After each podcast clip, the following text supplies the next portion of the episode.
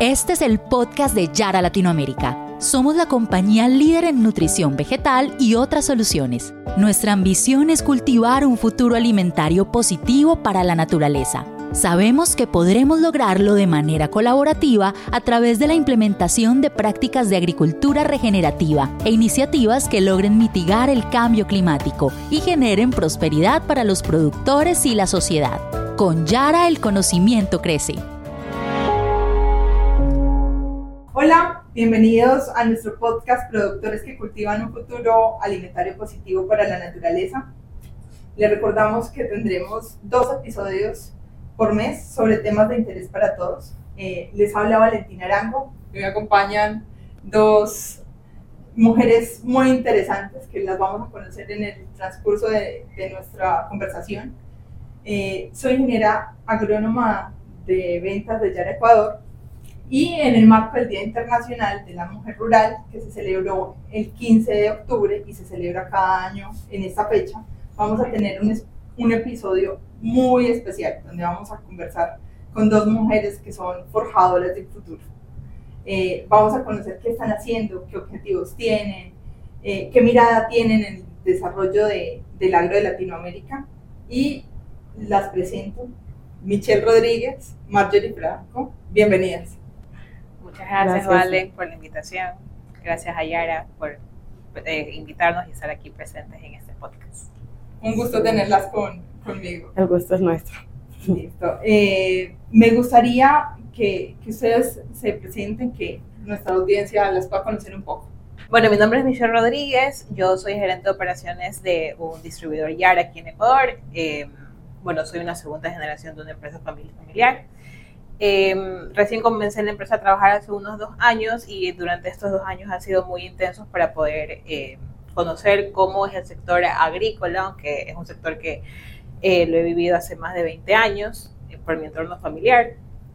Y bueno, como segunda generación siento la responsabilidad de poder ayudar a la mujer rural, asimismo al equipo de trabajo que yo lidero, en la empresa somos más mujeres que hombres y creo que eso es una ventaja para nosotros poder em, liderar o poder impulsar a la mujer rural. Listo. Gracias, Michelle. Marjorie. Bueno, mi nombre es Marjorie Franco, eh, me dedico al cultivo de cacao y a la vez me dedico a la comercialización de productos agrícolas en la costa norte. Eh, al, soy madre, soy esposa, eh, hija y hermana a la vez de un grupo que se dedica al, a lo mismo. Bueno, es un placer tenerlas acá con nosotros y quisiera que hiciéramos un ejercicio. Quisiera que nos imagináramos por un segundo un mundo sin mujeres rurales. No existe. No es posible. No es posible, ¿cierto? Es imposible. ¿Por qué? Porque las mujeres en el medio rural tienen unos roles demasiado importantes, como, como ustedes. Hay madres, hay hijas, hay esposas, mujeres que se levantan todos los días a hacer el tema de, de agronegocios. Entonces son roles muy importantes que las mujeres vienen, vienen trabajando, ¿cierto? Eh, son empresas agrícolas como tal, entonces las mujeres desempeñan un papel muy importante y su contribución en el conocimiento, en su trabajo, en la mano de obra que ponen día a día, es clave para, para el desarrollo de la agricultura, ¿cierto? Según la FAO, el 43% de la fuerza laboral agrícola en los países en desarrollo es de mujeres. ¿Ustedes sabían ese dato? No. No, no nos podemos imaginar, ¿cierto? El 43% es bastante, porque muchas veces los hombres salen, tienen trabajos alternos y las labores eh, que se quedan en el medio rural las cumplen las mujeres, ¿cierto? Alimentar los animales, todo, ese tipo de temas. Entonces, hay estudios que han demostrado que cuando las mujeres tienen un acceso igual a los recursos y a las oportunidades en la agricultura, esto lleva a un aumento en la producción, más o menos del 20 o el 30%. Estamos diciendo que si producimos 10 toneladas de X eh, producto, podemos llegar a producir 13 toneladas. Entonces ahí tendríamos un aumento interesante, ¿cierto? Y otro dato que es clave, ustedes saben cuántos millones de personas somos hoy en el mundo. 8 mil millones. 8 mil millones. Un montón, ¿cierto? Pero a 2050, es decir, en 27 años, que no es muy lejos, eh, se estima que esta población aumente 20 o 30% más. Más o menos 2.500 millones más de lo que estamos hoy en día. Más, vamos a llegar a los 10 mil millones de personas. Todo crece. Exacto. Entonces, Todo crece. Ese 20 y 30%, miren, con- lo vamos a necesitar en alimentos. Entonces, todo crece. ese 20 y 30% que les decía anteriormente, que las mujeres pueden producir más cuando tienen acceso a las oportunidades, es lo que necesitamos para nuestro futuro, ¿no? Con este abrebocas quisiera darles paso a, a mis invitadas eh, y quisiera hacerles algunas preguntas. Eh, y aquí arranco con, con vos, Michelle. ¿Cómo crees que es percibida hoy la mujer en el sector agrícola? Bueno, yo creo que es percibida como una mujer eh, administrativa, una mujer que sabe administrar de una forma más consciente los recursos eh, para poder entregarle a, a sus colaboradores, ya sea que sea un- una persona encargada de un agroservicio o encargada de sus propias tierras. Considero que es una persona eh, más consciente, eh, que creo que antes la mujer rural se dejaba o recibía órdenes.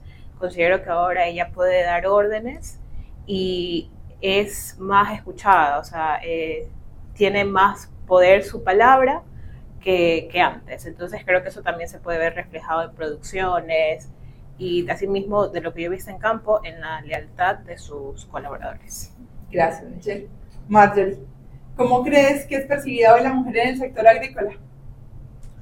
Pues muy indispensable, muy indispensable, porque antes lo, repetí, lo, lo dijiste que de una u otra manera está dentro de la cadena, dentro de la cadena.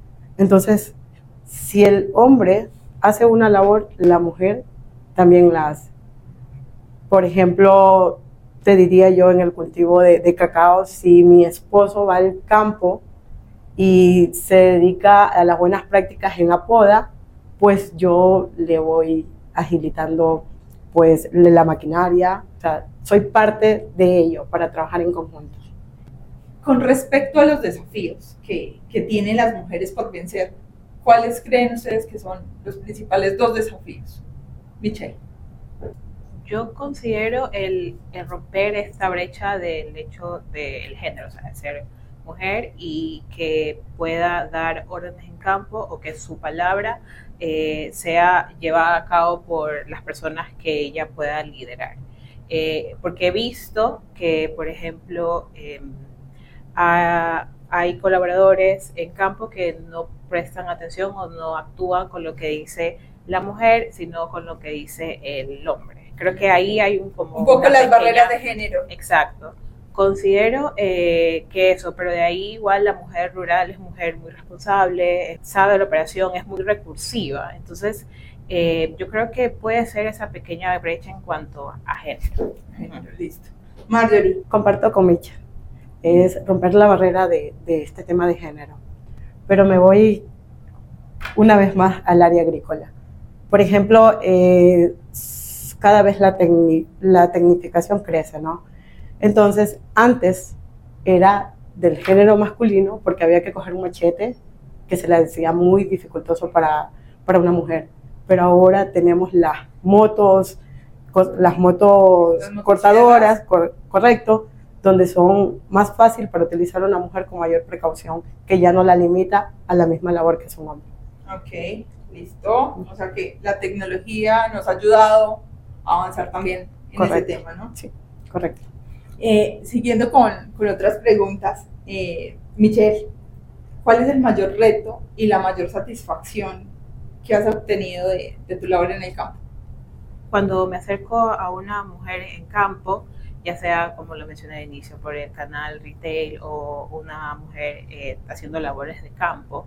Creo que a veces del hecho de que soy de ciudad y voy a campo, hay como que, pero es, eh, ese ha sido como un poco el reto poder acercarme a ellos o que ellos me puedan O escuchar. sea, romper esa barrera de que tú estás Ajá, en la ciudad y vas al campo, sí, eso ha que te pasado. escuchen. Exacto. Eh, pero sí me ha llevado una satisfacción de que me han logrado escuchar y ellos, aunque no parezca, creo que las personas que trabajamos en estas empresas eh, tenemos un reto muy grande en poder eh, llevarles a ellos eh, ideas o conocimientos que sean positivos para su labor, para su administración. Entonces, eso ha sido un poco de mi experiencia, el poder llegar allá, ganar su confianza o ganar inclusive que simplemente me escuchen dos, tres minutos, pero han sido muy muy enriquecedores, ajá, porque después me dicen ingeniera, porque así te llaman ingeniera, lo que usted me dijo la vez pasada me sirvió mucho para hacer esto y la verdad es que me funcionó demasiado, entonces son como esas, esos pequeños detalles que son dos, tres minutos, pero que eh, para ellos son muy representativos. Listo. Marjorie, ¿cuál es el mayor reto y la mayor satisfacción que te has llevado en tu labor? Bueno, antes de, responderte al reto y a la satisfacción, déjame decirte que yo me siento muy orgullosa de donde vengo. Eh, vengo de una familia eh, dedicada a labrar la tierra, entonces yo soy, eso lo honro y lo valoro, pues no. Eh, uno de mis mayores retos es seguir con el aprendizaje, seguir con el conocimiento para así sacar, por ejemplo, yo me enfatizo demasiado en el cultivo de cacao, para así llegar a cumplir con los requerimientos de, del mercado. o sea, aprender mucho más las, las, normativas y todo eso, las prácticas agrícolas para cumplir con, con la satisfacción del mercado. Y mi mayor satisfacción, ¿qué te puedo decir? Es que, por ejemplo, ha sido pasar de 23 quintales a 53 quintales que tengo en la actualidad esto en, conjunto, diría yo, con la empresa Yara, que me ayudó a cambiar desde en el tema de nutrición, utilizaba uria, cambiamos a nitratos, las buenas prácticas agrícolas para así sacar un producto de calidad.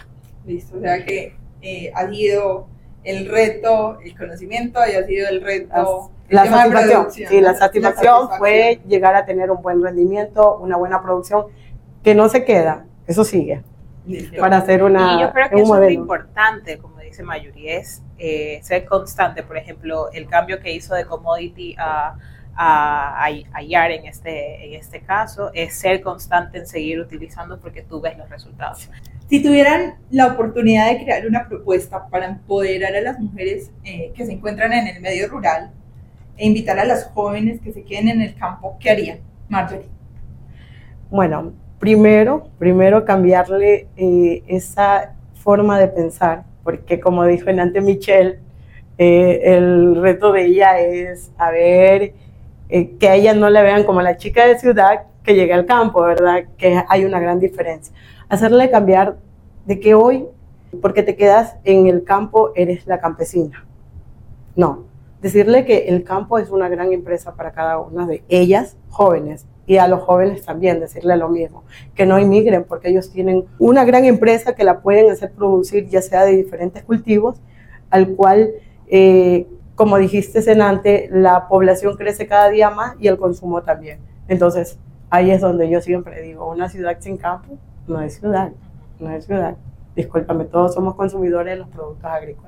Bueno, yo creo que eh, incentivando a la mujer de a la mujer rural en cuanto a educación o asimismo hacer proyectos. Sabes que una productora de aguacate, es una productora de arroz.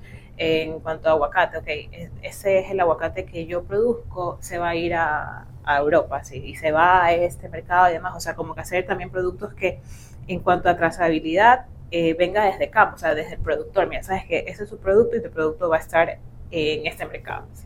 Entonces, es también, eso de ahí a uno lo incentiva, la mujer de campo lo incentiva porque sabe que su producción no solamente se va a quedar aquí, sino que se va a quedar más allá. Aprendizaje. Exacto. Pero que también venga de empresas que puedan incentivarlas a ellas con ese tipo de proyectos. Listo. Entonces, yo veo aquí dos cosas. El campo como una empresa, el conocimiento para fortalecer las habilidades de las mujeres y que se queden en el campo. Sí. sí, no estoy mal. ¿Qué necesitarían ustedes como mujeres líderes en el sector agrícola que los hombres realicen para cumplir los objetivos que ustedes sueñan? ¿Qué te puedo decir?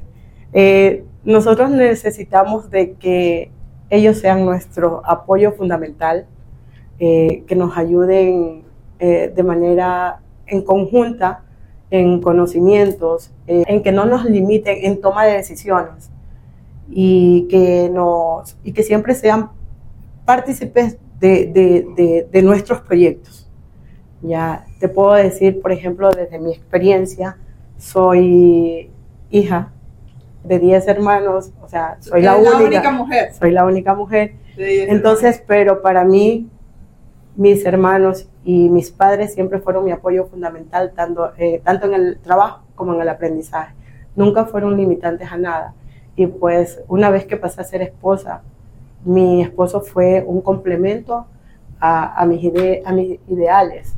O sea, nunca tampoco... Siempre has encontrado un apoyo. correcto, siempre. Y diría yo que eso también sea para todas. Michelle. También tomo un poco las palabras de Marjorie, porque eh, yo creo que, bueno, en el campo se basa mucho por la palabra y la confianza. Eh, como, hablamos al inicio en cuanto al tema del género, eh, ahora la mujer rural también su palabra es muy importante para su sector. Y asimismo, que el hombre no desmerezca esa palabra, porque es la palabra de ella, es la confianza que le está dando al sector que ella lidera o como fuese. En la zona que nosotros tenemos más recurrencia, he visto, la verdad, muchas mujeres eh, que son, tienen piladoras, que tienen eh, agroservicios, que ellas son las administradoras. El hombre eh, está a su lado, nuestra atrás está a su lado, también apoyándola. Y es, eso. Igualdad y apoyo.